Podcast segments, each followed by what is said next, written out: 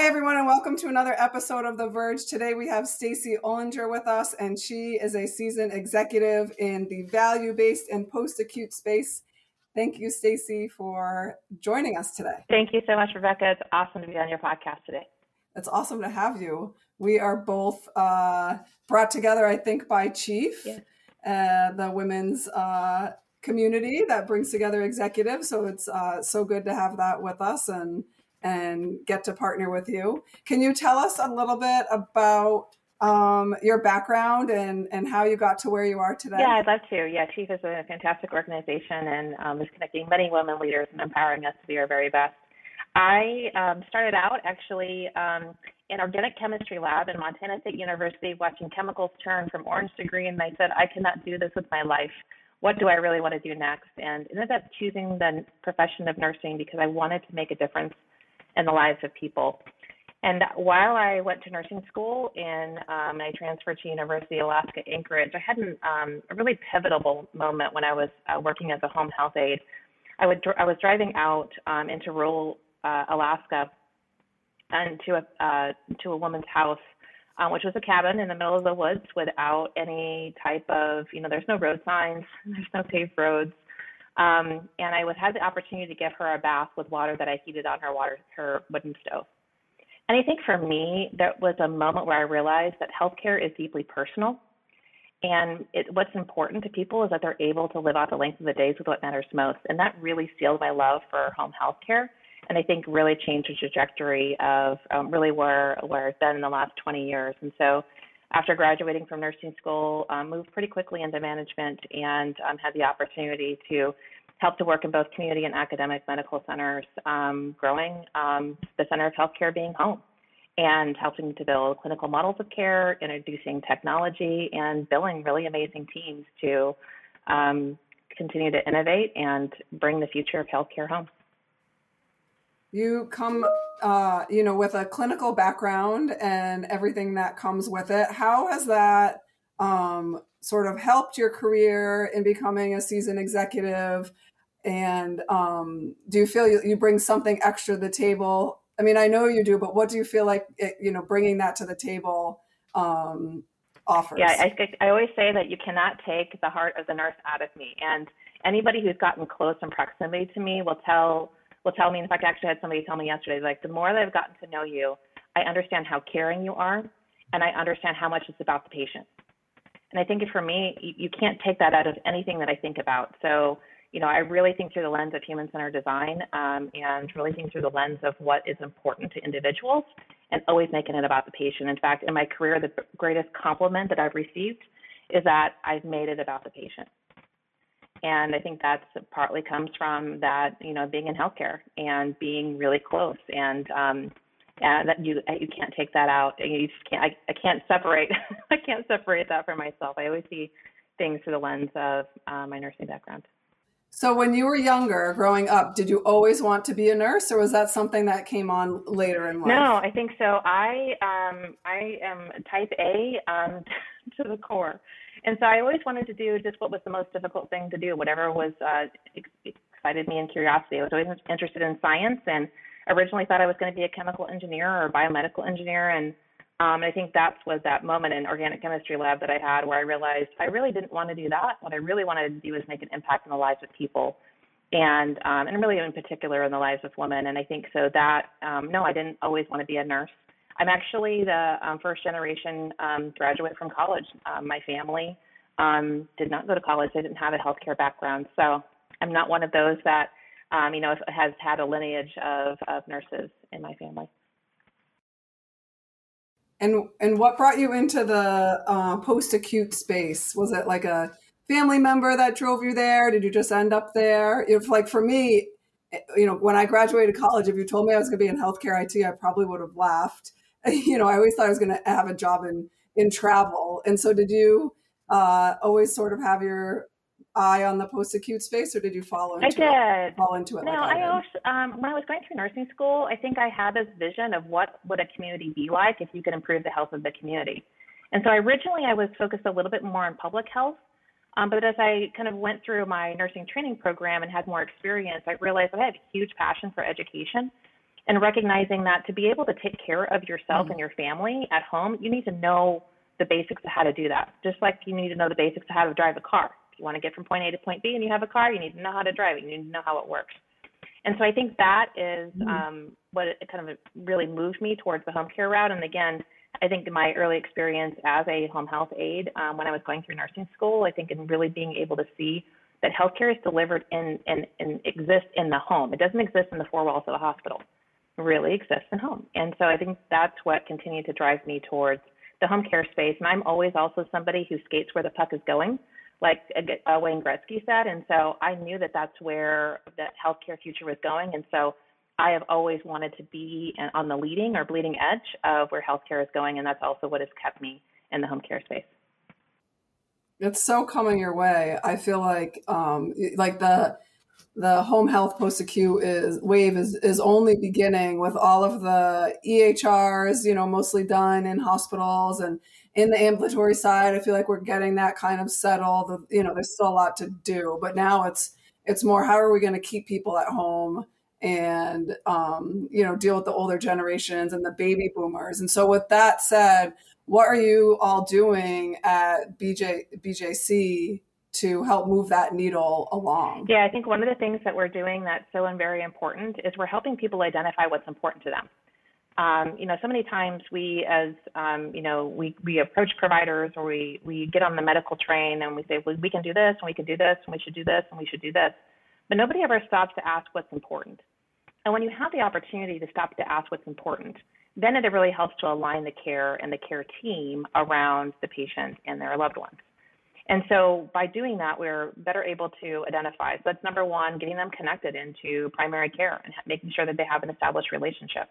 But it's also around really advancing care, with advanced care planning.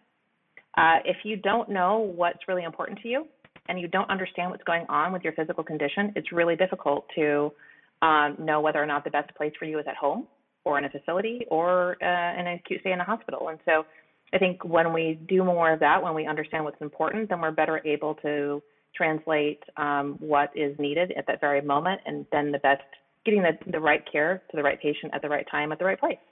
And so some of what we're doing is really doubling down on our efforts with palliative care and growing and scaling our palliative care teams, both on the inpatient and in the home-based side. And leveraging with Epic, we're leveraging machine learning to better identify and assist providers in identifying who is appropriate for those conversations, especially if they have a high likelihood of having a 30-day mortality. If you had 30 days left to live, wouldn't you want somebody to stop and ask what was important for you in the last month of life? And I think that's the gift that we have and the opportunity we have so that everyone is able to chart their own path. Most patients, when asked, want to spend their last days at home. They don't want to spend their last days in the ICU.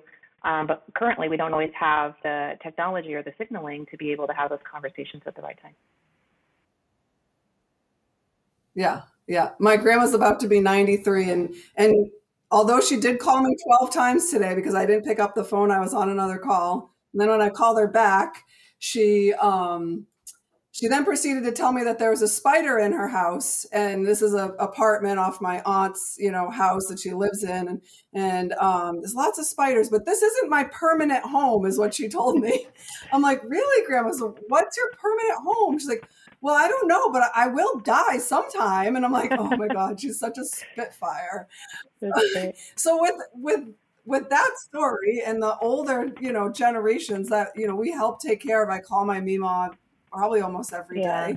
What are the ways that we're helping to communicate with family members, in terms of, you have the, like my Mima, but she goes into the hospital. And so what are you guys using for IT solutions to communicate and keep the family members informed? Because, my Mima will forget, what the provider said to her 30 seconds later right now, bless her heart. But what do you see being? I appreciate you calling that out, because so many times it's actually not about when we talk about the patient. That's why I always say their loved one. There's not always their spouse. It can be whoever that they call several times a day. And that could be a neighbor. It could be a granddaughter. It could be their spouse. It's whoever they identify as the person most important to them. And with that, you need to, that social interaction is actually also what keeps, individuals healthy and helps in recovery. I mean, there's great data that, you know, supports that. And so there actually is technology that's helping to do those connections, whether it be through virtual care or through other social platforms that are helping to innovate in the market. You know, I think we've done many advances with Epic and Care Companion and other in MyChart and ways that we can connect the care team with proxies and those that are with the care. But also I think that's where you've seen remote monitoring really help to be that extra bridge in between the care team. And the care team, I will say, is more broadly. That's the providers or the clinical trained professionals, and then it's also the patient's designated loved ones who they want to care for them. And being able to actually connect everyone with one communication. I think there's a lot of opportunity in this space as well that we have to innovate and to do things better and to make things visible. I think one of the biggest gaps that we have right now is that the information isn't always available to the right person at the right time. So you may have had a really great conversation with the primary care physician, but then when they have an encounter with a specialist, or maybe they have an ER visit, that information that was exchanged isn't always readily available. It's becoming increasingly so, but we still have a long way to go. So, you know, I think both you and I have been in healthcare long enough to see the transition and the change, and we felt the difference, but we still are on this journey and have a long way to go. Yeah, I mean, I definitely think of, again, you know, picking on my poor Mima, who's in Tennessee, but her, you know, sons and daughters are all over the country. And so how do we get them all that information from the primary care doctor? And so it's not like that telephone game of, you know, as it gets worse throughout the chains of telephone calls, and they can actually just look online and be able to see it. And I know it's happening out there to some proportion, but I think that we still have such a long way to go in this particular space of the digital health movement. I just want it to happen quickly. Yeah, and I think you're seeing sparks of this innovation, and I think that's where our palliative care teams are really helping to bridge the gap. So you'll have a provider or a team. You'll have a nurse and a social worker and the provider get on the phone call with, and that's what virtual technology now enables us. We're able to get on a HIPAA-secured video call with everyone, whether they live on the East Coast or the West Coast, and the patient, everyone's able to get on the same page at once. And that has been a huge game changer so that we don't have a telephone, or as a patient's condition changes from hour to hour, day over day, everyone's getting a different story. And then that's sometimes what adds into the confusion. Yeah. Yeah, absolutely. We've talked a lot about what you're doing now, but let's talk about your new adventure that you're going to be going on here, you know, very soon. Tell us about what you're going to be starting here in the next couple of weeks. Yeah, so I'm super excited. I think one of the things that I am passionate about identifying what's most important to individuals and organizations and having them reach their best potential. And through my experience of being in both community hospitals and large academic medical centers and post-acute areas, also individual privately owned home health and hospice organizations, I have a unique background. And not only being a clinician, I have been a chief nursing officer. And so I am able to speak to the nurses, but also able to speak to the CMOs and the chief medical officers and the chief nursing officers and the CEOs. But also have a strong operational skill set. So being trained in Japan with the Toyota production system, I understand how to implement high reliability systems and sustain change for good, and have a technical expertise with the numerous numbers of remote monitoring and electronic health implementations and expansions into virtual care. And so having this I would call myself a unicorn, and being able to have all of those different aspects. I really want to increase access for patients who do need and organizations who need care at home. And so I'll be working with health systems and home care agencies, also vendors and suppliers who are working with those individuals to help them to understand how to put together playbooks, how to understand how to take what they already have and then continue to look at new and novel ways to expand care at home. And I think another emerging area that I'm really excited about getting into is reducing the burden of whether it be the electronic health record or even adding in the adoption of AI so that we can bring the joy back to the clinical work and being able to understand what that looks like in, from a strategy perspective, but also clinical implementation. And so I want to take what all my experience for all my years and what I'm passionate about and actually release that more into the world. And that's what I'm about, ready to do. Yeah, and having that clinical experience and nursing experience coming up through the ranks, as you will, to be able to bridge that gap, you'll be so impactful in doing so. So I want to, you've talked a lot about women. We're both members of Chief. What are you doing today to support women and maybe mentor women or, bring them along so that they are going to be the best leaders that they can be in the future as well? Some of how I support women right now is just by being who I am. I think I finally got to the point that I recognized that being my very best self is inspiring to others. And so some of what I'm doing now is actually by understanding my why and what my dream and my vision is and following that, is supporting other women to believe that they have a why within them. They are created and have a calling and can impact the world, and they need to do that. And supporting them by identifying those limiting beliefs and journeying with them through the process and through my learnings and all my stumbles and sharing that and journeying together with encouraging them that, well, certainly I can do it, they can do it too. I also spend some time sponsoring women in organizations, right? There many times it's helping them to understand how to either how to network or to introduce them to others to help to expand their network and to sponsor them into new leadership roles. And then mentoring newly tenured leaders is where I spend most of my time helping to support women leaders. I love the journey. I love it. As you know, I'm all about supporting women leaders and helping them through the ranks. So we're both very passionate about that. Switching gears over to unrelated work. What are you passionate about when you're not working or working on anything healthcare related? What do you do outside? Yeah. So what I think where my other passion is about, really figuring out what creates flow and energy and inspiring others to be their full potential. So I spend a lot of time myself figuring out what creates energetic flow, how to end up at the end of the day with more energy than I started. And so some of that is in figuring out what works and understanding my mindset journey, understanding my health journey, understanding relationships, and putting in a lot of other creative activities that I, frankly, have left latent.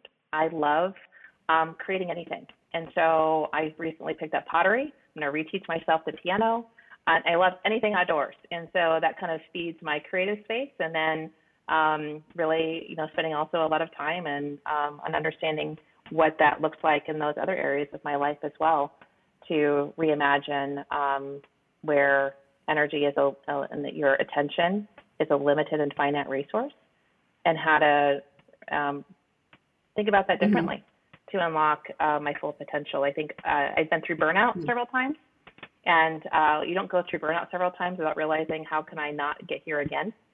And so I am super passionate about really dialing that in, about how to actually think differently, how to live differently, how to think differently, and really make that transition from being a human doer to being a human being. Yeah, I love it. I do too. I try to find that flow, and I run, I work out, I'm avid at all of that, but I find that like pausing in the day when my kids are around and hearing their giggles or them giving me a hug is like, takes that like battery and just like boosts it up so much more than my run or something like that. And so pausing each day to help them and just laugh with them and listen to their, we'd call them crazy questions, but they're like full on serious about it, like, why is the sky blue? And the other day they asked me why we live in Portsmouth, which is, near the ocean. And they wanted to know why the seagulls poop white. And I'm like, good question. I have no idea why their poop is white. Like, we need to Google that. And I'm like, just laughing, it just makes it so much fun. If we could only channel kids' curiosity. And I think you hit on exactly that. If we can do more activities in our day that bring us energy and put more of those in and titrate back or delegate out those areas that don't. That's, I think, where we're able to leverage what that, you know, that goal, you know, that magical happiness place that we all seem, you know, we all want to be in every moment of the day. And nobody ever told me how amazing it would be to have my kids make each other laugh.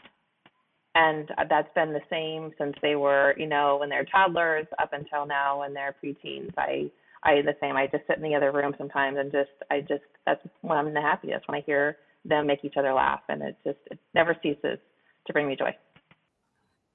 Yeah, the giggles that they have, and you know, like the regular giggles, but then they're like, we're kind of getting into mischief giggles, and those are my favorite, although I can't ever tell them that.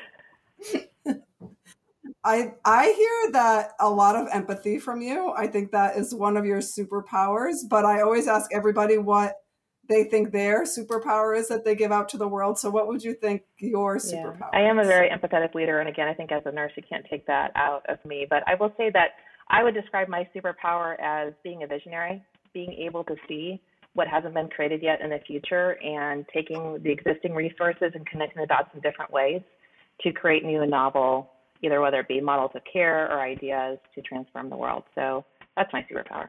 I love it. I love it. Well, Stacy, thank you so much for spending some time today. I can't wait to follow and connect with you more on your next adventure, and we will be in touch soon. Thank you so much, Rebecca. Great to be on your podcast.